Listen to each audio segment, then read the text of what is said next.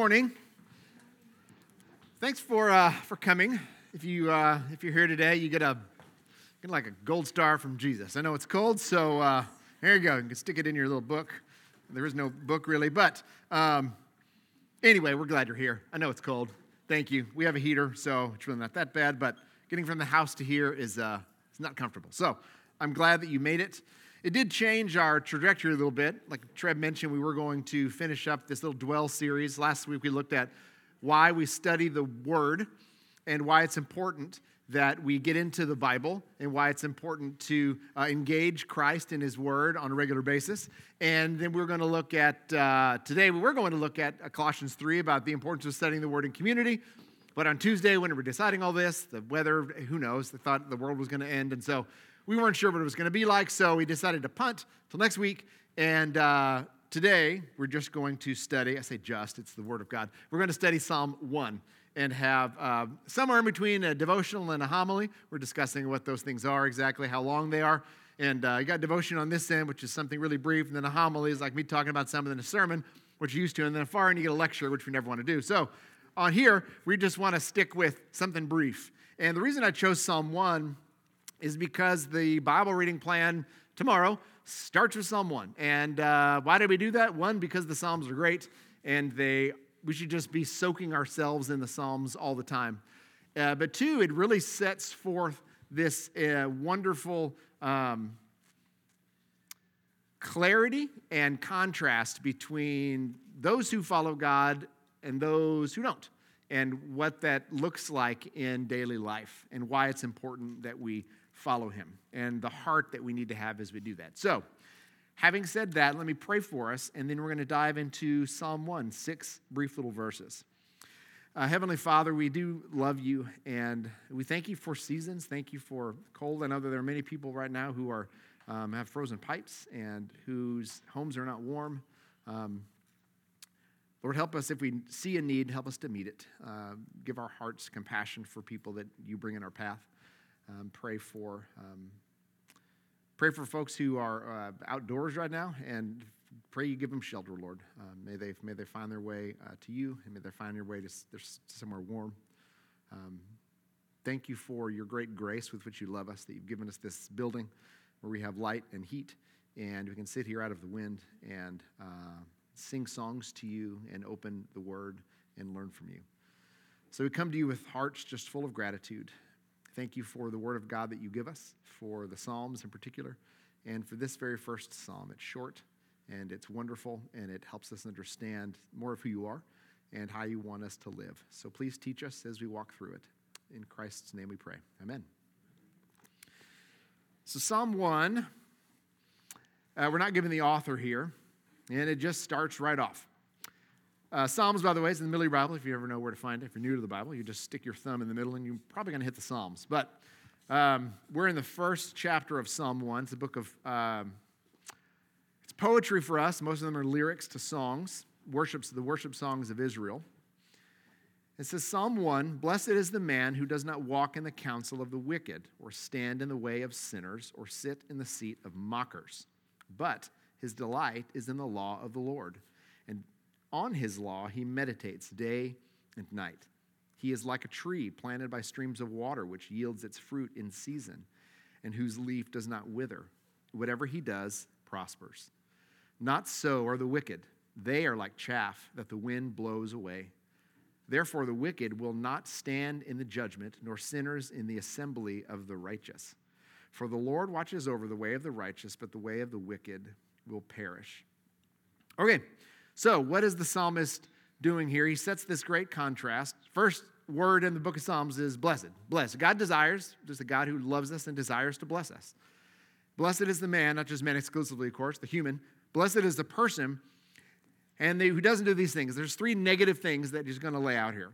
Who does not walk in the counsel of the wicked, stand in the way of sinners, or sit in the seat of scoffers. And so you see these words here walking and uh, you imagine the, the path of life. You'll see this trail go through Psalms and through other passages of the Bible. A way of life, a, a pathway that we go on, not walking, but this is in the counsel of the wicked. So, this idea of a council is a group of, I mean, for lack of a better uh, explanation, a, a council is this group of people gathered together and they're coming up with some ideas. But really, counsel is also uh, words that someone gives you for how to live life. Like you don't know what to do, and so you seek counsel from somebody. Well, the wicked also give counsel. If any of you have ever had a, a friend, or maybe you've been that friend, who's given evil counsel to somebody, it's like, hey, it's Friday night, I don't have anything to do. Uh, what should we do? Hey, let's go um, uh, get drunk and do stupid stuff. Okay, well, that, that was not, that's not good counsel, right? So um, you can do that, but uh, not good counsel. That is what the Psalms call the counsel, the counsel of the, the wicked. And he says, Blessed is the man who does not walk in that. The idea of wicked, by the way, you'll see this again. If you, as you read through Psalms, you'll see the wicked and the righteous contrasted all through the, all through the book. But it has a base idea of, of pride and, and uh, someone who is very proud and who, really, if you think about uh, Psalm 14.1, uh, the fool has said in his heart, There is no God. The idea of the wicked person in the Psalms is a proud, atheistic heart that uh, hates God's commandments, hates them. Okay, so it's not just someone who like goes and does dumb things. It is someone who is actively against God's work in the world and God's way of doing life. Okay, so if that kind of person gives you counsel and you walk in it, you will not be blessed. Okay? You can do all these things that you want to, but if you walk in the way of the wicked, God is under no obligation to bless you. As a matter of fact, He will turn you over to those ways if you want to. So, but blessed is the man who does not do that. And the ability to see what the wicked is, to understand, man, I wonder, is this, is this good counsel or not? You're going to want to know the truth. And that's one of the things the psalmist is saying here. So, if you don't want to walk in that, you need to know what it is. Second is this who stands in the way of sinners. Not stands in the way like sinners are running. You're like, hey, sinners, stop running that way. But who is in the, the way or the path of sinners. And so there's this other verb. You have walking in the counsel of the wicked. Wicked tells me to do something, I'm going to go do it. And now you're sort of standing in the way. It's like you're on the path of sinners, and it's almost like you're thinking about it. And the idea of the way of sinners is really just about behavior. How, how is someone living their life? How does a sinner live? Like there's a difference, or the righteous are supposed to live differently. You can't separate uh, who you are and what you do, really. And so, if you are walking in your heart and in your life and in your mind away from the Lord, you're going to walk in those ways to some degree. And that's what a sinner does. And so, it's about the behavior that sinners walk in, how the, the way of their life. So, blessed is the man who doesn't walk in the counsel of the wicked or stand in the way of sinners or sit in the seat of mockers. Uh, your Bible may say scoffers, and um, I always love that word. It's a little bit antiquated, the good old scoffing. But it's a little bit connected with the idea of the wicked. The mocker or the scoffer, the base um, attitude is just absolute arrogance. And it is someone who, uh, it, is, it is an arrogant person who loves uh, conflict and who loudly, brashly, passionately rejects wisdom and correction. Have you ever met somebody like that? I mean, a brash, someone who you're like, hey, I don't think that's a good idea. And they don't think, they don't say, you know what, I'll, I'll take your concepts into consideration and I'm going to make my own choice based on what I think is best for me. Some people say that. That's not the mocker. The mocker says, you are a fool to follow God. That's the mocker. And they vehemently reject wisdom and correction. So when they get corrected, they respond with violence, might be the right word, verbal passion. They do not like the ways of God. So when it says, sit in the seat of mockers, the, the seat would be this idea of the assembly gathered around, and everybody's kind of have a seat at the council, and you're sitting there, and there's this group of people who are mockers or scoffers, and they despise the way of God, and they like to brashly and passionately discuss how much they dislike the way of God. Now, you may not have ever met anybody like that. If you haven't, great, because they're not pleasant. They're just not fun to be around. It's like, oh my gosh, you just want to just, why are you, shh, you're so mean. That is those, those are mockers, and they exist. They're around. I mean, they're all over TV and the internet, but uh, I just they're everywhere on social media. I feel like half the social media is a mocker. They're just mean, and they throw words at people and barbs and push against things. Don't be with those people. So these three negative things don't walk in the counsel of the wicked, uh, don't walk in the way of these people who are proud and hate God's commands, don't go around in the way of folks who walk uh, contrary to the way that God says to live, and don't join yourself with people who are arrogant and who love conflict and who, who desire greatly to reject wisdom and correction. Don't be like that. But it's a wonderful word of, of uh, contrast. The person whose delight is in the law of the Lord. So, what does this person delight in? They delight in the law, they delight in the word, and a broader application of this. They delight in the law or the word of the Lord, God's commands. What does God say to do? How does He say to live? And on His law, He meditates day and night. Now, day and night is hyperbole. I mean, if you actually meditated day and night, you, you wouldn't, you'd eventually go crazy. I mean, you have to sleep. But meditating day and night is, is hyperbolic language, meaning all the time, right? And what are they doing? They're meditating on it. And that, that word for meditation is this really this idea of, of quietly repeating it to yourself.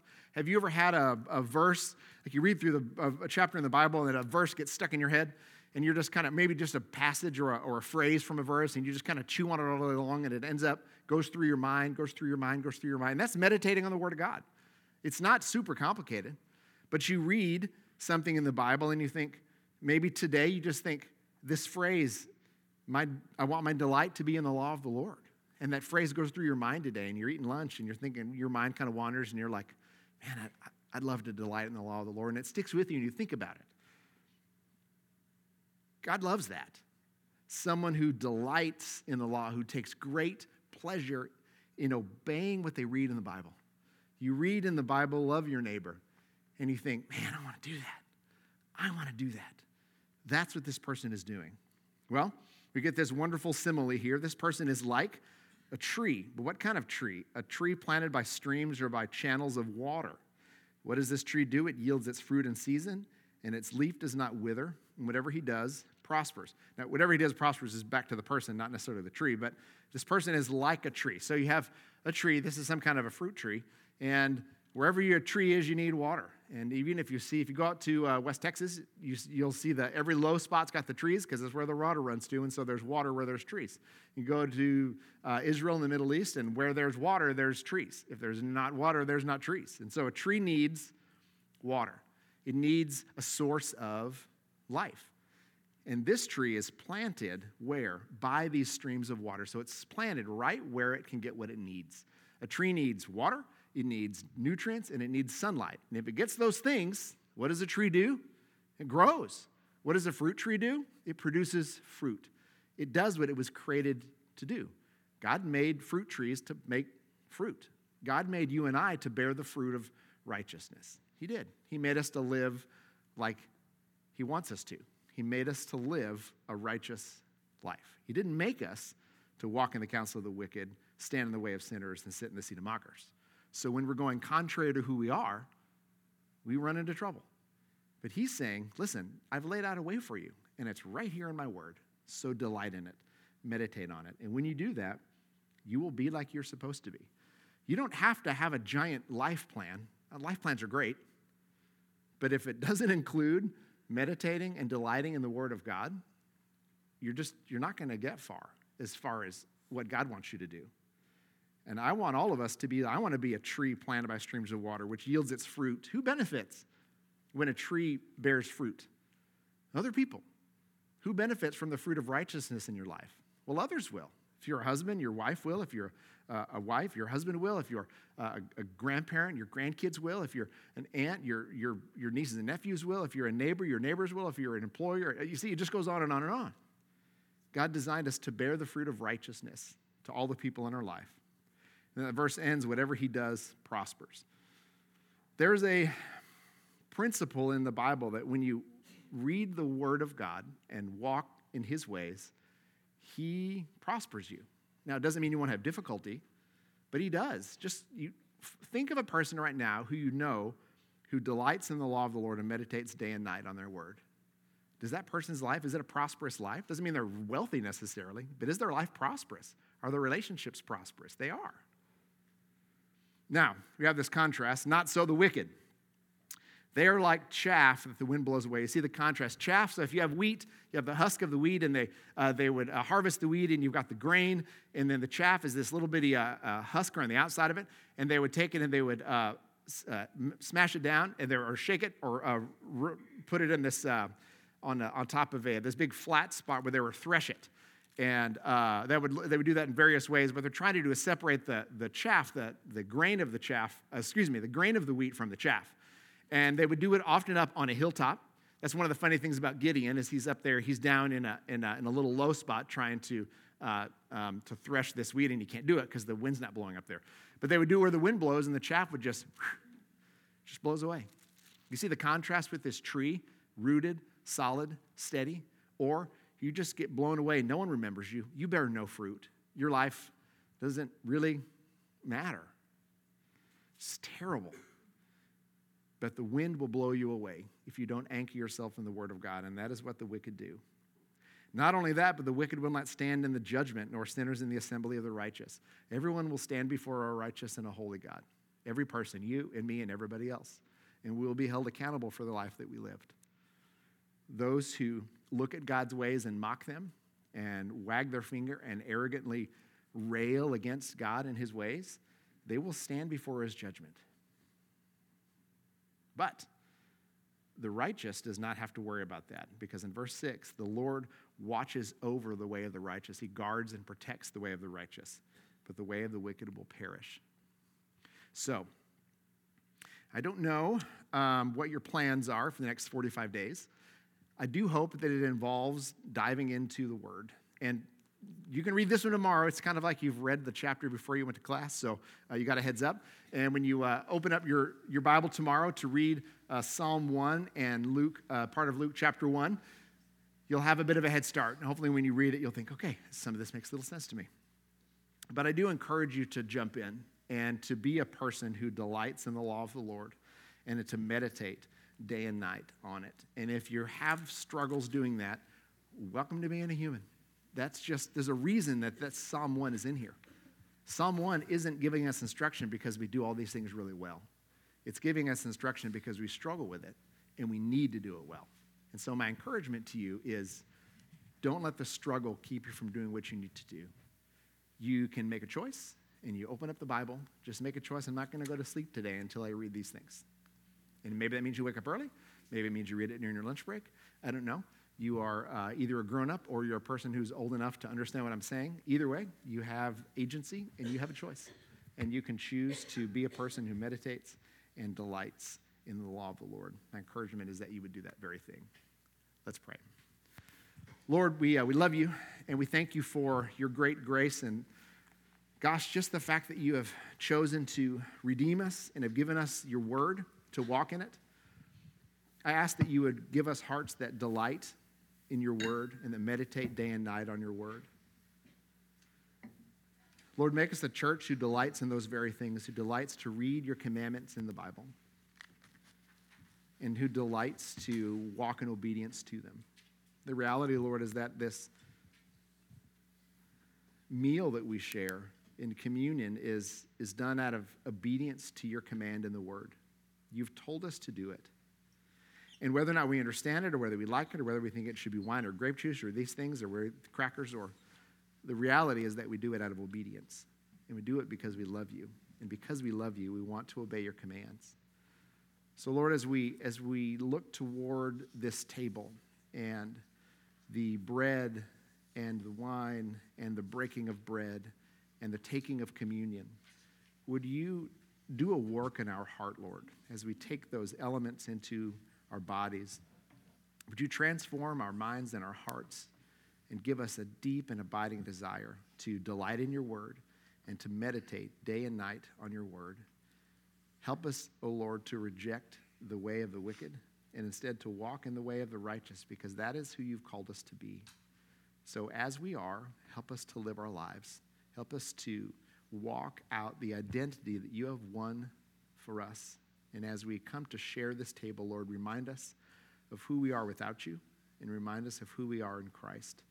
And give us grace to confess everything before you and to take this bread in obedience to you. In your risen name we pray. Amen.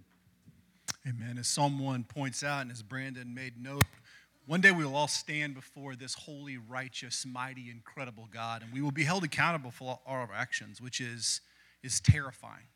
But the beauty for the believer is that we no longer stand there as our own advocate, but we stand there having the advocate as Christ Jesus, our Savior, who died to conquer sin and death. And therefore, we put our faith and hope in Him, and we are guaranteed life eternal life, abundant life that begins today, and eternal life that carries us through eternity. That Jesus stands as our advocate, and this table is that expression of his incredible love that our advocate, Jesus Christ, stands in our place because of his victory over sin and death.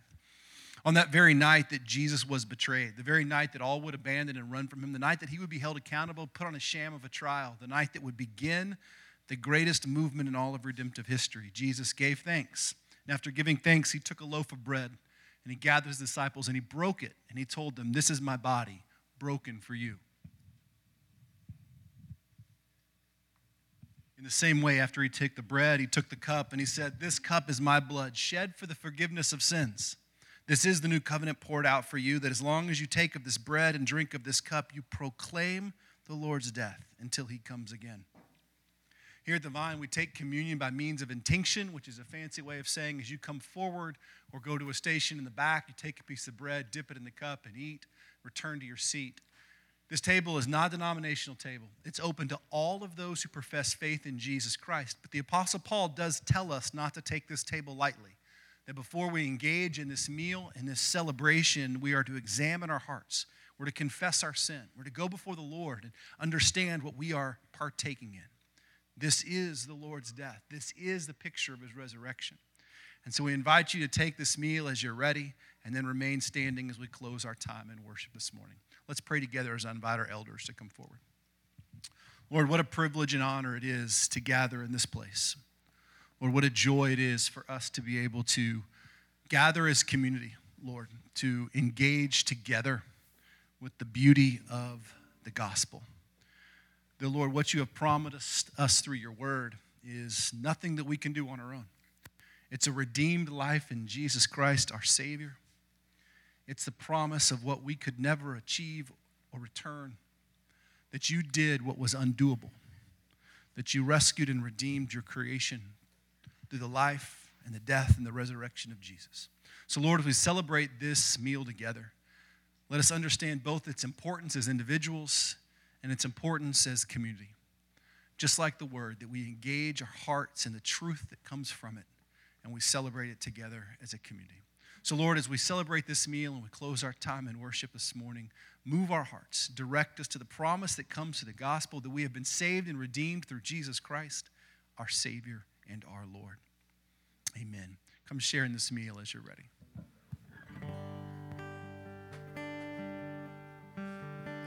Come, you disconsolate, wherever you languish. Come to the mercy seat, fervently kneel. Here bring your wounded hearts, here tell your anguish. Earth has no sorrow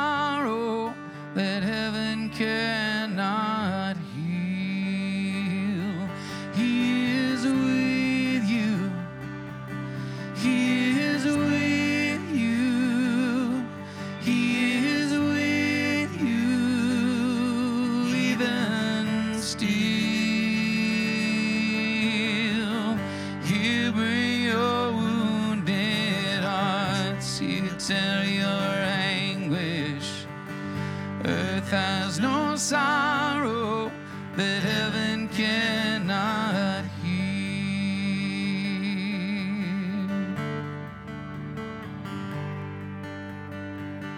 Here see the bread of life, see waters flowing forth from the throne of God, pure from above.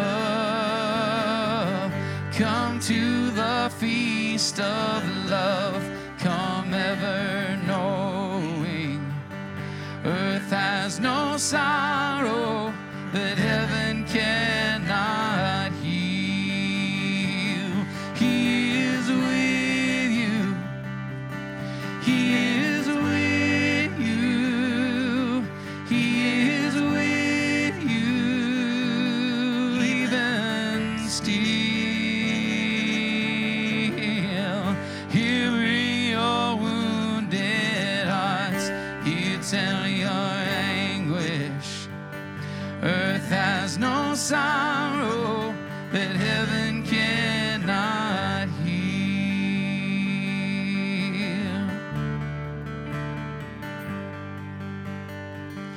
Joy of the desolate, light of the straying, hope of the penitent, faithless and pure. You speaks the Comforter, tenderly saying, Earth has no sorrow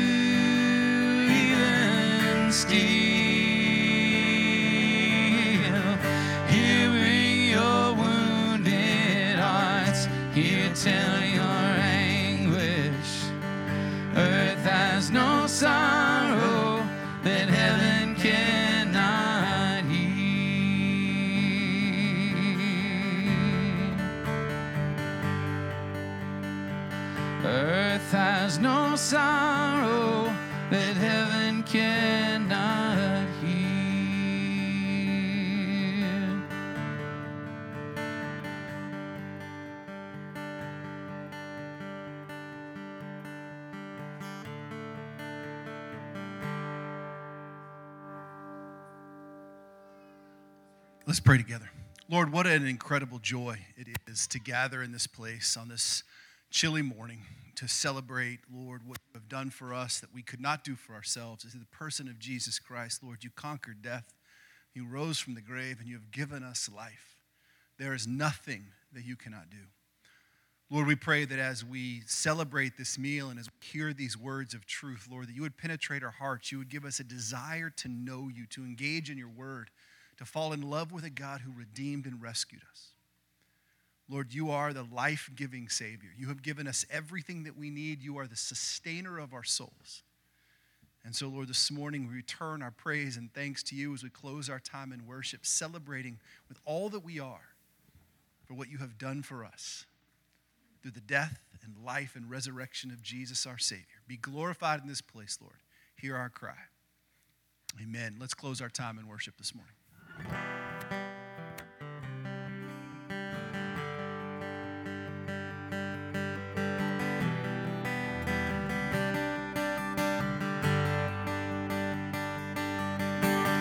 Thank you for the cross that you have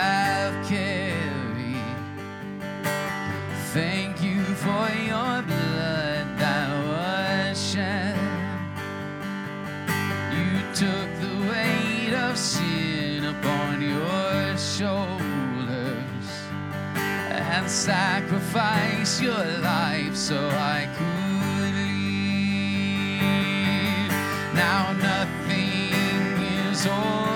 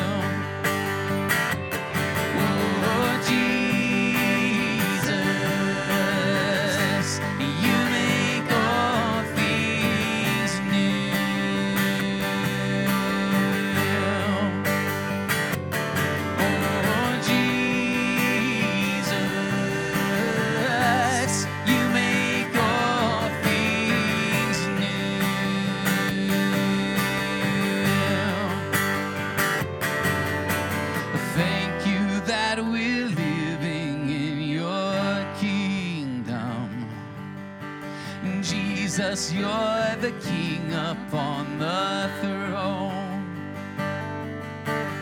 Thank you for the way you always love me. Now I get to love you in return.